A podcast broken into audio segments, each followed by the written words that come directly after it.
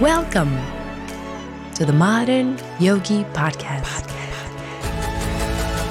an exploration of ancient wisdom. Hello, hello, everyone. Welcome back, everybody. We are on episode number 34. 34. Thank, 34. thank you so much for joining us. You can also join us on Instagram at Modern Yogi Podcast. At Modern Yogi Podcast. That's Modern Yogi Podcast. All right. and our wonderful social media manager, Ella, is always posting some cool things Yes, there. So Ella. Shout out to Ella. Um, we're really, really excited. So we left off on um, chapter five, and we're going to be starting with text number 22. But a quick recap um, we talked about Krishna talking about compassion and looking at everybody, no matter who you're seeing on the street, whether it is a priest or a dog or a cat or a cockroach, but looking at them with equal vision and compassion. Um, what else did we talk about? we talked about level headedness. Mm-hmm. yes, mm-hmm. Equanimity. equanimity. Mm-hmm. Oh, Yes. shakalaka. and how to conquer birth and death and how to establish that equanimity. Right. Understanding we're not this body, we are the soul. There's two sparks in your heart. One is you, one is the super soul, and they're always together. That super soul is Krishna. yes. Krishna in the form of Paramatma in your heart residing there. And that, that Yeah. creates true equal vision because we're really not these bodies. We're a soul with Krishna right there next to us in our hearts. And yeah, whether regardless of your status, your caste, your, your species, whatever it is, we're all really just souls trying to go back to our eternal home in the spiritual sky. Yeah. And that is how to be compassionate too, right? It's like Yeah. how to look at everyone knowing that they also have God within them and mm-hmm. being compassionate mm. towards them. Amazing. And just just in case you didn't know, Paramatma is another name of Krishna, Krishna who's in your heart. Mm-hmm. So just like another nickname. The one that lives inside of us. yeah. So yeah, basically it was kind of like a breaking down a list of the the qualities that we're trying to strive for. Equal vision with seeing Krishna in the heart. We're all souls, having that steadiness, the equanimity, not getting super excited in the good and super down in the bad. It's like this checklist and you can go seeing how am I doing with this as I'm daily practicing my meditation, my my chanting, whatever your daily sadhana, your daily practice is for your spiritual path. How is that helping in these uh, sectors? Yeah. yeah, I love chapter five. Chapter five is really practical. Yeah, I like that a lot. It really is. So we're going to continue with text number 22, but uh, first, the invocation letters. Let's do it. Om Jnana Timirandasya Jnananjana Shalakaya Chakshurun Militam Yena Tasmai Shri Gurave Namaha Translation I was born in the darkest ignorance, and my spiritual master opened my eyes with the torch of knowledge. I offer my respectful obeisances unto him. All right. Text 22. Beautiful. Priya, you want to take it away? Gotcha. Uh, an intelligent person does not take part in the source of mystery, which are due to contact with the material senses. O son of Kunti, such pleasures have a beginning and an end, and so the wise man does not delight in them. Okay, so what are the sources of misery? What is Krishna talking about here? Well, I mean, it, this actually reminds me of what we were talking about the last episode about how, you know, we were kind of excited about the idea that people are kind of becoming more conscious and they're now drinking like alcohol free alcohol or like vegetarian slash vegan meals Meatless or more. Mondays. Exactly. There's like all these things, right? And so I think this is kind of an interesting thought process because I think drinking is one of those things, right? Yeah. Where they bring you misery and and it's just and and it says it's due to contact with the material senses, which in my mind it, it comes back to the story for me. Um, when I was young, my cousin is the same age as me, and my sister's a few years younger, ten years younger than me. My sister, uh, really young and like oh, uh, very much into Krishna consciousness as a kid. As my cousin, he uh, she was like, "Oh, do you drink?" And he said, Yeah. And she said, Why? And then he said, Well, you know, everyone, you know, it's like a social thing, like everyone does it. And she's like, But why?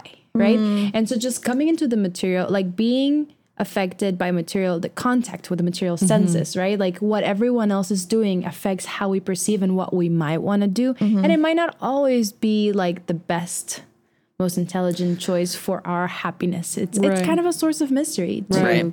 That's kind of our engage in that. situation. Exactly. We're this eternal, bright soul who is in contact with the material realm. So, in, in- inevitably, we're in contact with our material senses. So, we're going to kind of naturally maybe desire things that are temporary because we have these Yeah. material senses. We're governed by our natures.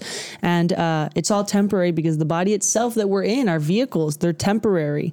So, yeah, whether it's like through its social, so I want to drink, or I want to drown out my pleasures and, or drown out my miseries, I mean, and just a lot of people try to distract themselves to numb out the pain. So, I'm going to drink We- for that sense. drugs, alcohol, Netflix, any of those things can be distractions, right? Right. And I love in this verse, Krishna talks about being smart, right? And so he says, "O son of Kunti," which is Arjuna. He says, "Such pleasures have a have a beginning and an end," and mm-hmm. that's the thing with everything that we talk about with material life, right? Yeah. Everything is temporary, and if you are smart, then you know that these things are mm-hmm. temporary. You know not to take pleasure in them. You know that they're not going to actually give you everlasting, everlasting love. You know what I mean? Right, Yeah. exactly. That's basically what it's saying. A liberated soul or one who really has that vision to see beyond what is temporary is not interested in anything that's temporary because they really have tasted and they know well what is the joy of that transcendental eternal pleasure. So then how can a liberated soul agree to enjoying this like fake false pleasure in a way? It's like Yeah. it's not real. Right. And and again, that's a stage to achieve, right? Liberated Yes. soul. It's, Exactly. it's a big aspiration. Even intelligence is a is a stage too. It's Honestly. just- like Right. I, I know that like from even from my own experience, like I had to go through the pros and cons of like actually living to understand oh the that material things are temporary, right? Even Yeah. this stage of an, an intelligent person, that as you were saying, Priya, is like an evolution. Oh, for sure, for sure. I love that here in the Bhagavad Gita it says there's no reason to labor very hard for sense pleasure. Mm-hmm. Rather, you should undergo penance in this life by which your existence will be purified. And as a result, you will be able to enjoy unlimited transcendental bliss. And I. Penance. Yeah, yeah. I, will break it down. But I love this because it's saying not just like, okay, if you do these things, it's not great for you. They're not great for you. It's telling you what you can do instead, right? So mm-hmm. austerities. We've talked about austerities before, right? Like not drinking when all your friends are drinking is an austerity for someone, Yeah. right? But it comes with great things later on, Yeah. right? I like that you switch it to austerity because penance kind of has like a kind of a negative connotation to it that you have to like, it's like a penalty or like a sin or something like that. But I think if it, it, it is an austerity, right? Yeah. It's switching that mm-hmm. mindset. Yeah, it mm-hmm. is. It is, right? Like what might be mm-hmm. perceived as something, you know, um, that everyone should be doing, that it's good for you. You really think about it, use your intelligence and see is this really beneficial for me? Can I try to control my senses, right? If I, because the senses are ultimately what we see, what we hear, what we smell, what we taste, right? So, like, mm-hmm. can I control, oh, that cake looks really good mm-hmm. right? But mm. maybe I shouldn't have it, and that's an austerity. But it great it brings great results to un, to be able to balance that. It doesn't mean that you should deprive yourself of everything, right? It's not it's not to go in that extreme, but mm-hmm. yeah, I really like that it gives you kind of like what you should do, not just what not to do. If Yeah. that makes right, sense. right. what we strive for. And I love there's this one part that says the mystics derive unlimited transcendental pleasure from the absolute truth or from Krishna, from God, because, and that's why he's also known as Rama. So we have the Maha Mantra, which when we meditate in Bhakti Yoga, you chant this mantra. What is it? It's Hare Krishna, Hare Krishna, Krishna Krishna, Hare Hare, Hare Rama, Hare Rama, Rama Rama, Hare Hare. Yeah, so they're saying Krishna is also known as Rama because you tap into this, the mystics or the, we can all be the yogis, the modern yogis who practice this mantra, this ultimate maha or great of all great mantras. You're, you're basically saying Rama means the source of all pleasure. So you're tapping into an unlimited reservoir of transcendental or eternal pleasure that does not have a beginning and a middle and an end like everything in this world. So basically the mantra Hare means the energy of the Lord. Krishna, or another name for God that we say, Krishna means all attractive. And then the third word we say in the mantra, Rama, is the source of all pleasure. And basically, we say Krishna is all attractive because he possesses all six opulences in their full potency, in their full amount, which is beauty, wealth, strength, fame, intelligence, and renunciation. So, as we said in the previous episode, we have the same quality but different quantity because we may possess some of these qualities, but not Right. not in full. We don't have full uh, Or not the most beautiful in the, you know. And even if someone in the world, let's say we pinpoint who is the most beautiful, they might not have the other than aspects. They might be beautiful, but are they the most then Strong. strong, the most renounced, the most all of these things that Krishna has Right. all of the qualities in full. So basically that krishna is all attractive, Har is the energy of the Lord, and then Rama, back to the purport, means the source of all pleasure. So we're invoking the strength of all of these names of the Lord of Krishna. It's a beautiful mantra. Yeah. And so, kind of to wrap this text up, it says, The more one is addicted to material pleasures, the more he is entrapped by material miseries. So, the more mm-hmm, we are mm-hmm. addicted to these, the worldly pressure. Blah, blah, blah. Word- Rewind. I know. Word. Worldly. Worldly. Sorry. Pleasures. The Hispanic came out. Worldly. Pre- I can't speak. so- Worldly pleasures. Thank you. Uh, then the more we are entrapped by the material It's true. miseries, right? Mm-hmm. So mm-hmm. it's just that kind of balance of identifying using using our intelligence and then trying to make certain sacrifices that are beneficial for us. Yeah. I mean, if we think we're going to find happiness by more Amazon packages or more scrolling through social media You're or just gonna, more. yeah, you're gonna keep chasing the next high. Yes. Right. Those dopamine, those dopamine hits are, we're just going to keep chasing not those. real. Yeah, they're not real. All right, text 23, Shama Sangita. Uh, All right, text 23. Before giving up this present body, if one is able to tolerate the urges of the material senses and check the force of desire and anger, he is well situated and happy in this world. I love this mm-hmm, mm-hmm. verse. Oh yeah. It's the basics. Bring Yeah. it down to the basics. and we've talked about this before, right? We've Yeah. talked about anger and desires. Shamla, you wanted to say something. No, I was just going to say, yeah, if one wants to make steady progress on any path towards self realization, we must, first must try to control the forces of the material senses, mm-hmm. like those horses running wild, the sense senses of smell, sight, or what? Blah. Oh my God, we're all Wanting getting to bit by the Shama yeah. disease.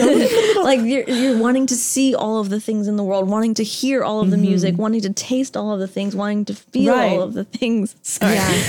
what is the last one? What is the last What is sentence? it? Uh, smell. smell. Wanting Yeah. to smell everything. Right. I want to constantly just eat and constantly whatever. We're, we're only trying to please our senses. Then they're, they're running all over the place. So, step one, we just got to try to first control our senses. Yeah. You know, I love this notion. Oh, sorry, no, of, no, uh, of desire and anger. Right, those are the things that I think keep us bound to this rat race. Oh, all of our desires, all the things that we want, all the the to do lists, all of the to want lists, and then also anger that creeps up when we're driving. Someone cuts us off in uh-huh. traffic. You know mean? And it, these are also like the sources of karma, if you think about it, right? Like everything we want, the things that we do to achieve the things we want that create karma, whether positive or negative for our next lives, right? Yes. So And that's desires. And then And- anger, mm-hmm. also like the, the ways we behave because of anger, the way the things that we do or say also create negative or positive karma, depending on the. Probably negative in that case. Yeah. So it's interesting how these two forces are so powerful. And I like that they use the word forces because it's totally something that we're overcome by. We're not totally in, in control when you're when you get rage, you can't fully control what you're saying. We try, that's the goal to control the Right, senses, but yeah. it says here there are forces of talk, forces of anger, forces of mind, forces of the stomach, forces of genitals and forces of the tongue. So there are all these forces that were being thrashed around left and right. And when one is able to fully control the forces of these different senses and the mind, that's when one is called a Goswami or a Swami. And we've talked about it before. Priya actually uh, a few episodes ago read, I think, what what really a Goswami means, and it's one who can control all of these. We've Yeah. talked about our spiritual teachers who are so inspiring to us. These are people, elevated souls who have finally been able to control their senses, all these forces that we're talking about that normally, when we're more and more conditioned, we're being thrashed around helplessly about. yeah. Yeah, Pri- Priya, there's something that you said that kind of stuck with me, where where you were like, the things that keep us bound to the rat race, right? Those two things are desires and anger, right? Right. And if we want to get out of this rat race, I think an astrologer once explained it to me is like we need to have net zero karma, Mm. right? So when we do good things, when we donate money, we build up good karma, right? We donate to the shelter, we build up good karma, right? Yeah. When we when we flip someone off on the road, we also develop bad karma, right? But when we practice Krishna consciousness, it decreases both good and bad karma, and that is a good place to be. That is the best place to be. That's the best place to be, right? Because the only way that we can get out of the constant rat race is to is to be net zero. Right. No good karma, no bad karma, just Equipoise. Just equipoise, right? which is like really hard. Yeah. And so what you said was we're building karma when the more desires that we have, but also the more anger that we have. Mm-hmm. And so we have to remember like there was it was explained to me once where like if someone comes up to you and like slaps you in the face, it, according to Eastern philosophy, that is karma that was earned from a previous lifetime. But your reaction to that mm. karma can either bring good karma or bad karma to you. Like if you respond and slap them back in the face, you have just incurred more bad karma. Right. Whereas if you could turn the other cheek and understand, okay, understand that this is karma that is essentially negating the bad karma that I did in a past life, and I don't know what I did to deserve it, but it makes me at a net zero game.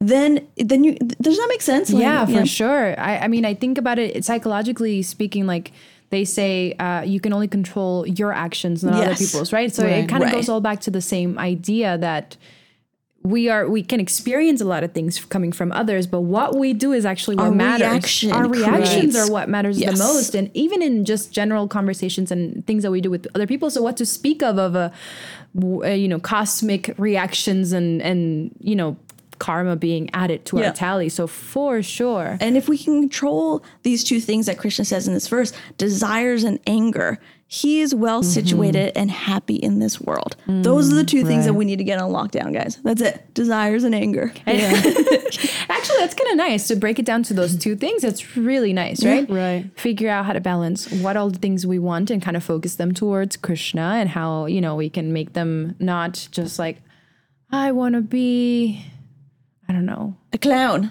Yeah, everyone does that. Everyone wants to be a clown.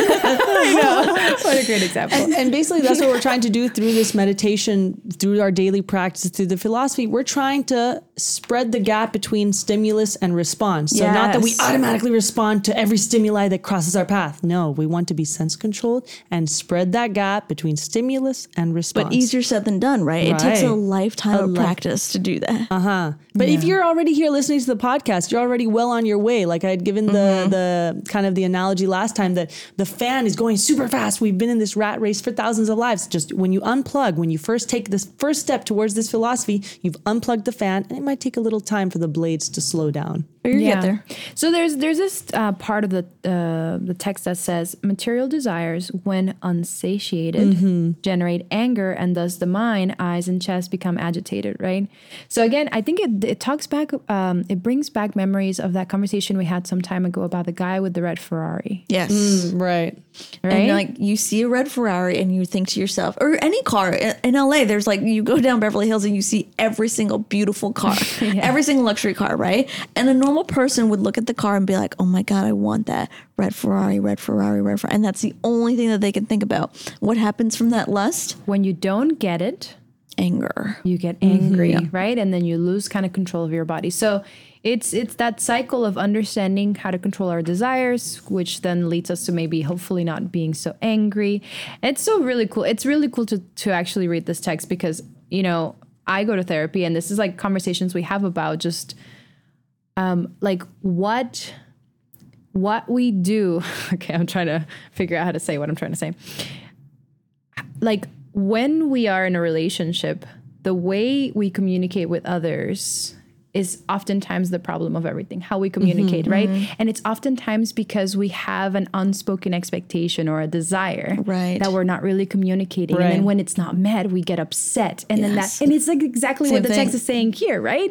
So from that desire that is not met then is anger. And so just like learning how to one communicate is good for therapy but also just in general learning how to balance our our desires Check right those desires. Yeah. yeah Right. So anger, desires, that's the source of a lot of entanglement. Yes.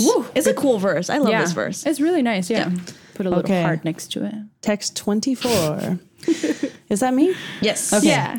One whose happiness is within, who is active and rejoices within, and whose aim is inward is actually the perfect mystic. He is liberated in the supreme, and ultimately he attains the supreme. Okay, I love this verse. It makes me think back to the sensei from the movie I referenced last episode, uh, Bullet Train or whatever. Yeah. like they're just they're within. They're not like eh, looking externally for engagement, for happiness, for for whatever consolation. They're just satisfied within. They're quiet. They're mindful. They're meditative. Yeah. When you describe that, it reminds me of Radhanath Swami. Yes, yes. That's like I don't know if you guys have heard of Radhanath Swami. He wrote you- a wonderful book Yeah. named uh, the, journey home. and the journey within. yeah. and it's it's really lovely story. And if you ever meet him, he's like the like the perfect visual for a nice, beautiful, peaceful, happy sage. Right, right. So, um, yeah, I, I, I love there's this part here on the text that says a liberated person who enjoys happiness by factual experience can therefore sit silently at any place and enjoy activities of life from hmm. within. Hmm. Right? That's such a happy image that that's painting. Yeah, I like imagine someone in a park just sitting and like being content. And how often do you actually see that? Right. Yeah, and if real. you're at that stage, you're no longer desiring those external, temporary material happinesses. Yeah. they're just Yeah. fleeting and they're not going to deeply nourish you. And you know all those stupid like Instagram quotes that are like, "You can only find joy within yourself," but like it's real though. Like Krishna is saying that in this verse, like happiness, you can't find it externally, And I think you can't. I think this is the answer to those silly Instagram posts because they don't actually give you the No, they okay, don't give how the to- context. Give you the how, yeah. Uh-huh. They just say like be happy within yourself. So someone might go paint their nails and be like, I'm giving me time and happiness. No, that's superficial. You're not actually doing something that's nourishing your soul. You're nourishing on a very superficial level. So this Which is is like, okay, you can do it. Like We- we're, we can we're not do trying to paint shame you nails. into not painting your nails, but but don't miss nourishing and feeding your soul. You can still feed your external body, take showers, Take put care of your perfume, body. whatever. you need it. It's your it's your vehicle. Yeah, we love spa days. That's not what we're saying. But totally still don't miss the key component, which is nourish the soul. Literally, Krishna is saying our happiness mm. comes from within. Right. The and I love that. The purport starts with a nice question. Unless one is able to relish happiness from within, how can one retire from the external engagements meant for deriving superficial happiness? Can you can you say that Say that shorter? slowly. right. That's a really good one. Go ahead. So, unless we can basically find and relish, I like the word relish, our mm. internal happiness, happiness from within, then how can we retire? Retire meaning like how can we Let go. stop, let go of uh, the external engagements meant for deriving superficial happiness. So how can we stop? Oh, ooh, this is exactly what the higher taste concept that I mentioned last episode is talking about. Because unless we're replacing the lower desires for higher desires, how can we put a pause to the lower desires? We'll be left with nothing if we don't replace them for something higher. Yes. So let's say I'm always going to the beach and painting my nails and hanging out with friends, and that's fulfilling me for now in a very temporary, superficial way.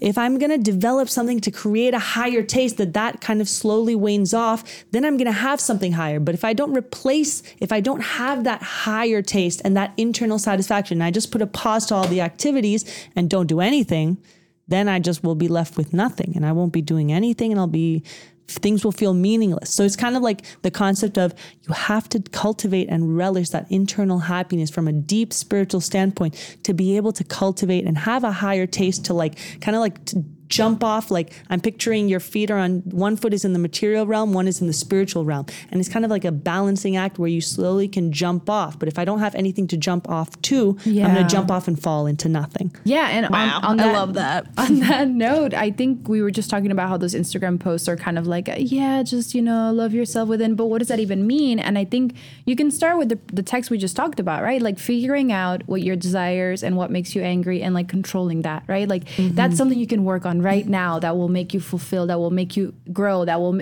like replenish your soul, as Shamli was saying, right? Right, right. and not even just like like like even desires and anger but like getting to the root of those things too right? I think uh, what you said about therapy is so important because we all come with baggage. We Oh, all come with like past life karma. We all Yes. come with things that you know aren't the best qualities. But i think in this lifetime as human beings as souls our job here is to learn lessons and grow right? And so understanding where those desires and where that anger comes from is also part of your spiritual progress Oh yeah, because if if you're reacting left and right to everything that crosses your way, so I might be doing two hours of meditation a day, but then I'm like biting people's head off because I'm triggered. You know, Yeah. that's It's that defeats the purpose. A hundred percent. Definitely. Hundred percent. No, So I love this verse. Okay. Twenty-five. Yes. Yes. All right, Priya Darshini. Those who are beyond the dualities that arise from doubts, whose minds are engaged within, who are always busy working for the welfare of all living beings,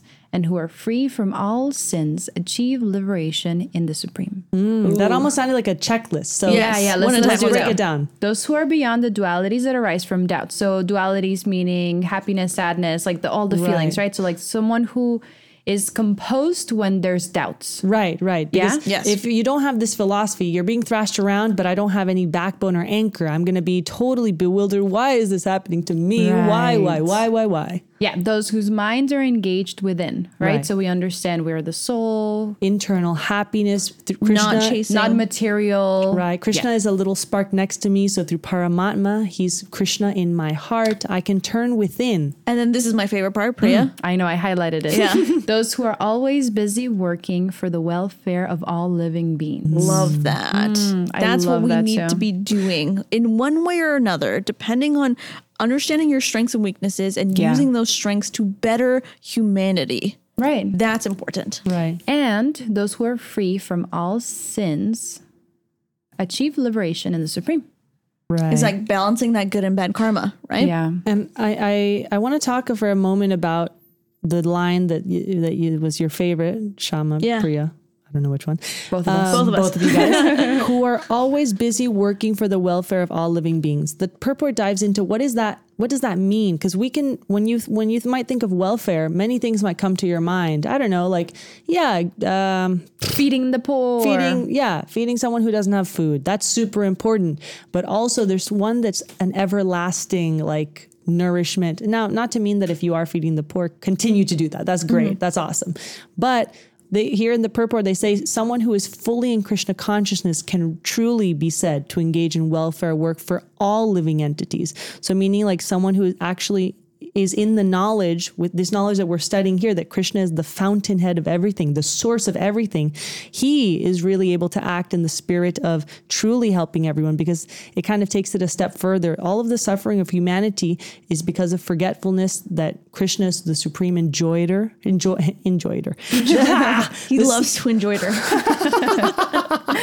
oh lordy, I love it. Oh, when the when we start recording, uh, we forget English. So rewind. The suffering of humanity is due to the forgetfulness that Krishna is the supreme enjoyer, the supreme prop- proprietor, and the supreme friend. So basically, we forget what's our eternal position to Him. What's the goal of everything? And through this forgetfulness, we think all the things that we've been talking about. I'm just this body. I'm totally in charge of the results of my actions. I'm like all these things that we've been talking about since the beginning of this podcast. When you forget that Krishna is your eternal friend, then everything starts going downhill. So you might be giving all the necessities of life to someone is like a fish out of water that you're throwing mm-hmm. all of the things of this mm-hmm. material world to, but ultimately they're still going to be dissatisfied, you know? What is the biggest welfare? What is the best thing that we can do? In the purport, it says to revive this consciousness within the entire human society mm-hmm. is the highest welfare work. Boom. Yeah, Say I that think- one more time, that line. to revive this consciousness within the entire human society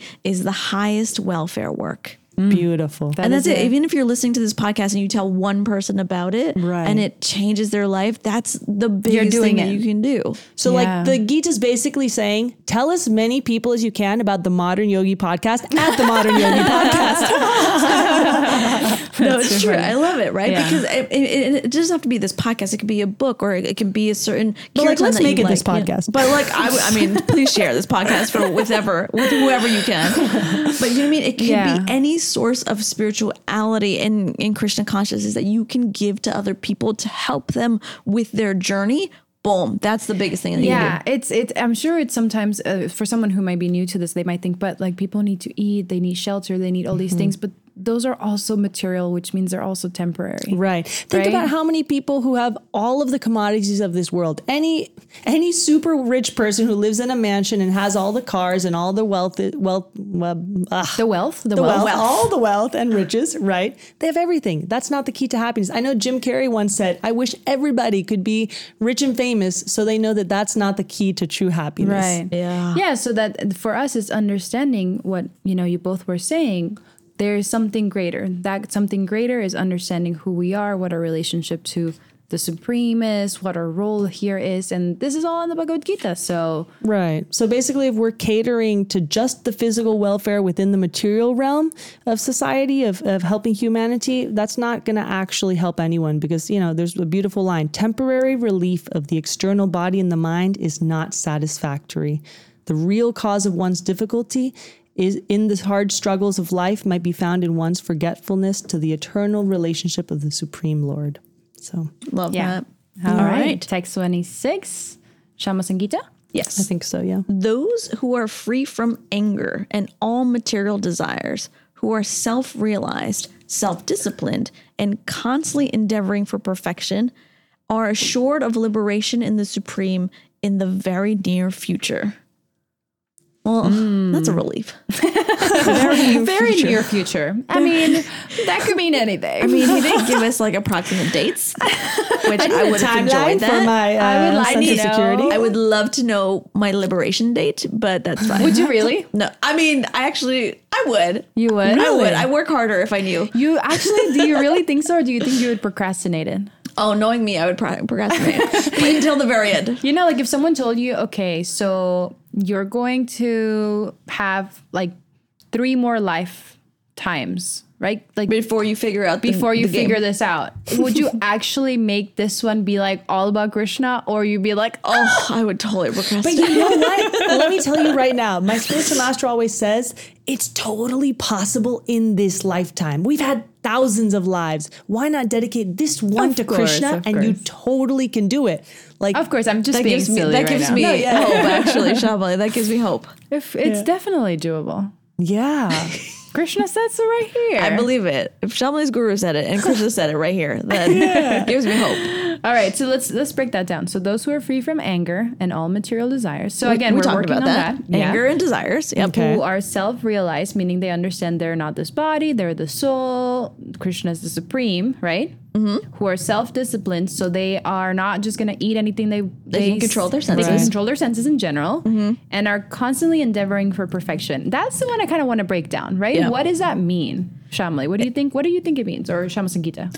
I think that there, even when you give up in Krishna consciousness or any spiritual journey that you're on right now, if you continue, like if you don't give up and you keep trying, I think the endeavor is mm-hmm. so important. Y- mm-hmm. Anybody can just throw their hands up and be like, all right, this isn't for me. I, I'm not good at meditating and I'm going to mm-hmm. give it up. But I think people who are constantly endeavoring for this path, I think that is the most courageous thing that ah, you can do. Beautifully I think that's Thank the key, key point because I was talking recently to a whole group of people who were very new in bhakti, and some of them started opening up saying, you know what? I honestly feel I'm never going to make it. I can't Mm. meditate for two hours a day. I can't, I'm not going to get to the point where I'll ever be qualified as a disciple to truly accept a spiritual master. And then we went into this awesome conversation where basically, kind of, the, the point was that we rely on mercy because you know what? It's just about the endeavor. And if we're putting 100% truly like our sincere effort and our hearts into it, that's what counts and that's what Krishna will see. Yeah. Yeah. That's what Krishna cares about. You know what I Right. mean? He doesn't Right. care about like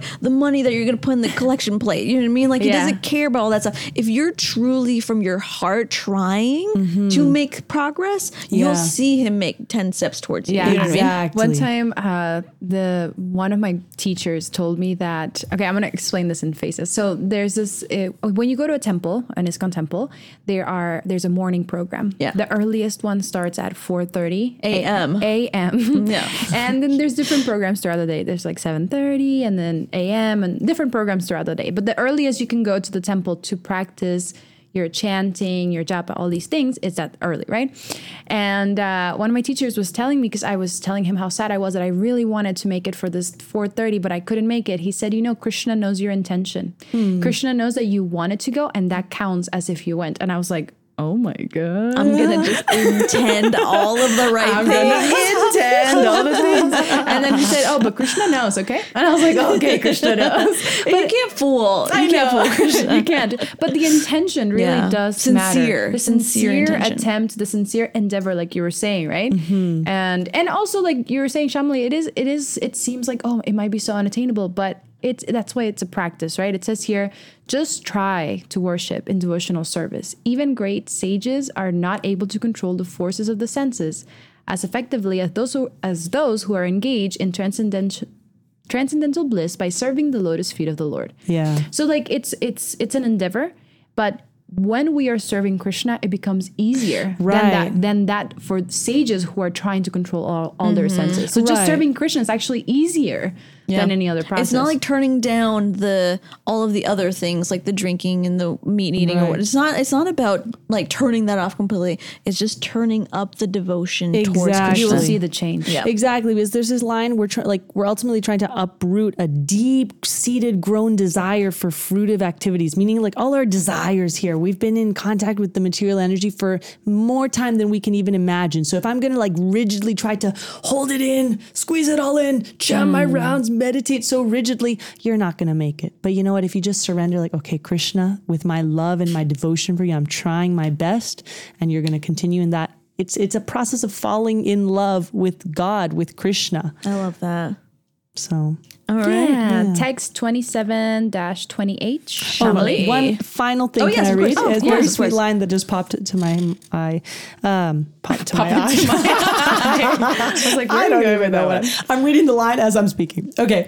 The devotee in Krishna consciousness, although far away from the Lord's abode, can elevate himself to that abode simply by thinking of him constantly, by engaging in Krishna consciousness. So we might feel so far away, but just with our mind, we can just always try to keep Krishna close, and Krishna will, in fact, be very close, much closer than we even imagine. And the thing is thinking of Krishna, right? That is the thing that can transport us. Yeah. Which is So- beautiful. So to wrap it up, that was uh, if we are free from anger, And desires. material desires, if we are self-realized, understanding who we are, our like we're the soul, we're not the body, da da da. If we're self-disciplined, Disciplined. disciplined, disciplined, and we're constantly endeavoring for perfection, then we can attain liberation in the supreme in the very near future. Love that. Wonderful. Okay. Yeah. Text 2728, right? Yes. Go Shamali. Shutting out all external sense objects, keeping the eyes and vision cons- concentrated between the two eyebrows, suspending the inward and outward breaths within the nostrils, and thus controlling the mind, senses, and intelligence, the transcendentalist aiming at liberation becomes free from desire, fear, and anger. One who is always in this state is certainly liberated. Okay, can I just say one quick thing? When I was reading this whole purport, it became super in depth about how to control the senses through all these processes and this and that and the eyebrows and the blah, blah, blah, blah, blah, blah. And I was like, oh my God. And I got to the last line where it says, this is a uh, devotional service to Krishna is a much better way than c- to, to control the senses than by everything that was just described through Ashtanga yoga. So I was like, okay, cool, next. Yeah, Because I, mean, I, I do want to mention like the Krishna is talking about breathing right now. Right? Yeah. Like And go ahead, go ahead. I mean, it's such a such an important part of everyone that I think we're all learning how to breathe Right, more right. recently than ever. yep. I've seen parents uh, apply these to their children when their children are feeling overwhelmed by a lot of emotions. They just mm-hmm. hold them and then they start breathing and teaching them Yeah. how to do this as well. And it actually takes away the fear, the anger, whatever Right. emotions you might be mm. feeling. So it's a really, really important practice for us who are just maybe not at the perfect stage of just being fully Krishna conscious because we still experience right. anger, we still mm-hmm. experience anxiety. And of course, Krishna conscious is the better way and the, the perfect situation, but it is actually really uh, useful for any of us. yeah. Krishna's it's teaching us how to breathe right now. Actually, some people do incorporate it hand in hand with like when they're about to do their mantra meditation and chanting the Maha Mantra, which we talked about. They sometimes do a little breathing, uh, uh, Ashtanga yoga, or a little breathing exercise before they chant, so they can clear their mind and focus yeah, better. I do that in the morning just because I feel like just breathing helps prepare me for the rest of my like my, my spiritual practice. And Right. Krishna br- brings it down. He's like literally keeping the eyes and vision concentrated on the two in between the two eyebrows. um, and that is where the Agya chakra is, right? Is like the third eye chakra. Right. Um, suspending the inward and like deep breathing within the nostrils and then controlling the mind, senses, and intelligence. Like, I think this is so beautiful. I think Right. so too. And I think it's really cool that it's like, okay, you're like, there's no benefit in properly closing your eyes. If you close your eyes completely, you're going to fall asleep. Yep. But if you have them open, you're going to get distracted. So you want to be like just looking Half- at half open, half closed, Half yeah. open, half closed. I love that. Like there's all these like little details in this which I thought were really cool. Were really cool. They talk about uh, pratyahara, which is um, actually like it's like this particular process of closing your eyes and breathing and it's part of Ashtanga yoga which I looked it up hmm. because I was just really curious about how it all tied in but basically Krishna's saying yeah you're gonna have desires you're gonna have anger but if you do this it might help but if you're doing Krishna consciousness you don't really need it but if you need it it's here Yeah. and that's awesome right. I appreciate all the help we can get Right. I think even as devotees, I think it's important to just Yes. stop and breathe. As and human beings. I think it helps us with our Krishna consciousness. Right. You know, there's a line here in the purport that I love that talks about how, you know, when we're engaged in Krishna consciousness, we can immediately understand our true spiritual identity. And then we can really understand the Supreme Lord by means of devotional service. So almost like Krishna, we can talk about him as much as we want, but we'll really gain inside access to understanding him deeply when we're engaged in service. And there's a line that says, when one is situated in devotional service, one comes to the transcendental position qualified to feel the presence of the Lord in the sphere of one's activity. So we can qualify ourselves to really feel his presence. And dun, dun, dun, dun, dun, dun, dun, I think we are on the last verse. Oh are we on the okay, are we gonna last squeeze it in? verse excited. We got this. Chapter Oh my five. God. Shamali gets nervous. No, Okay. you got this. Priya, take it away. Text 29. A person in full consciousness of me, Krishna, knowing me, Krishna, to be the ultimate beneficiary of all sacrifices and austerities, the supreme lord of all planets and demigods, and the benefactor and well wisher of all living entities, attains peace from the pangs of material miseries. Hmm. Okay. I love this. It's it's really like a formula for peace that they're talking about, which actually goes straight into the purport that say the us, the conditioned souls, we're conditioned with all our whatever our ignorance, our passion, our all of our different modes of material nature. We're in the clutches of the illusory energy and we're anxious to basically attain peace in this world, but we don't know what is the formula for peace, which is basically just explained here in the text Priya read in this portion of the Bhagavad Gita. So basically, the greatest peace formula is simply this dot dot.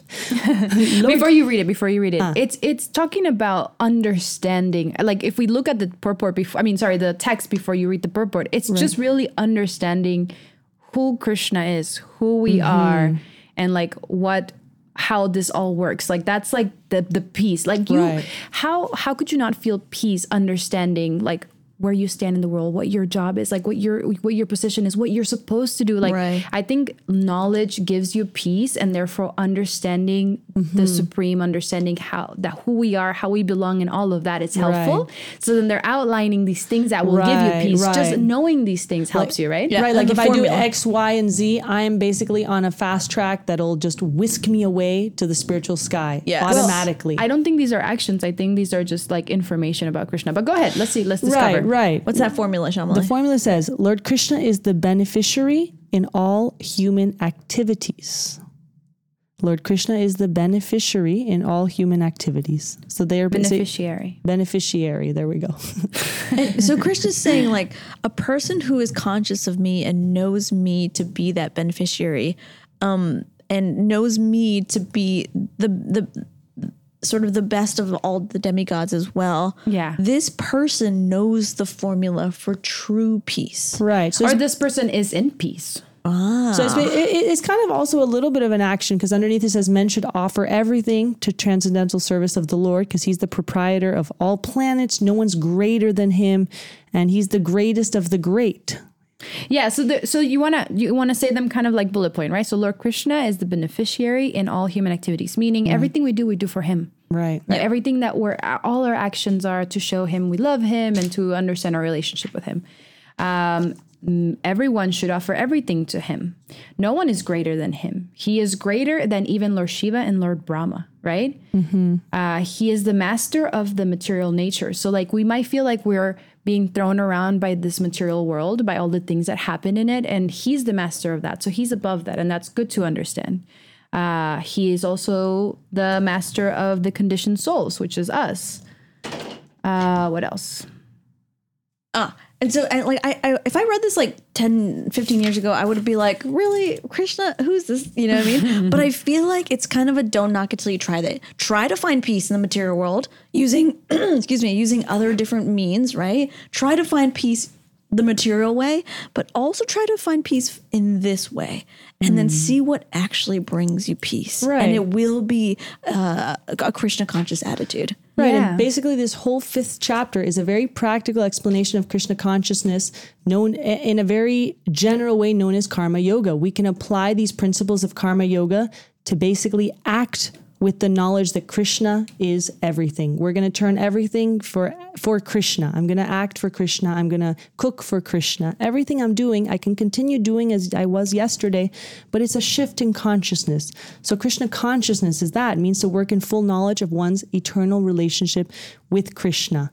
So I'm a pure soul. I'm a fragment of Krishna's energy. Of I'm a fragment of and parcel, part and parcel of Him, and I'm going to turn everything to serving Him. Yeah, it says everything depends on one's practical performance of duties in Krishna consciousness, which is every respect helps to control one's senses and conquer the influence of desire and anger. So we, mm-hmm. basically this whole chapter all comes down to this is bhakti yoga.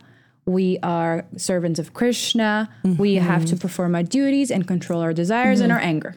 Yeah. It's all very practical. I love chapter five because it's all very mm-hmm. practical instructions. Yeah. Right. And he sums it up all in the last verse there. Yeah, it's Yeah. great. So I think that's it, guys. And yeah, the last line in the purport I love. Sorry, I got to Go squeeze ahead, it in. ahead, Charles. I gotta I like, squeeze it in. no, actually, no. So basically, through devotional service, so whether you're doing it directly or indirectly through karma yoga, devotional service alone can award the peace to the human being. Can award peace to the human being. It is the highest perfection of life. That is Very peace. That is the name of the game. Thank you all so much for sticking with us for the entirety of chapter five. Next episode, we will start with chapter six. Beautiful. Thank you so much for listening, everybody. Bye. See you next time. Bye.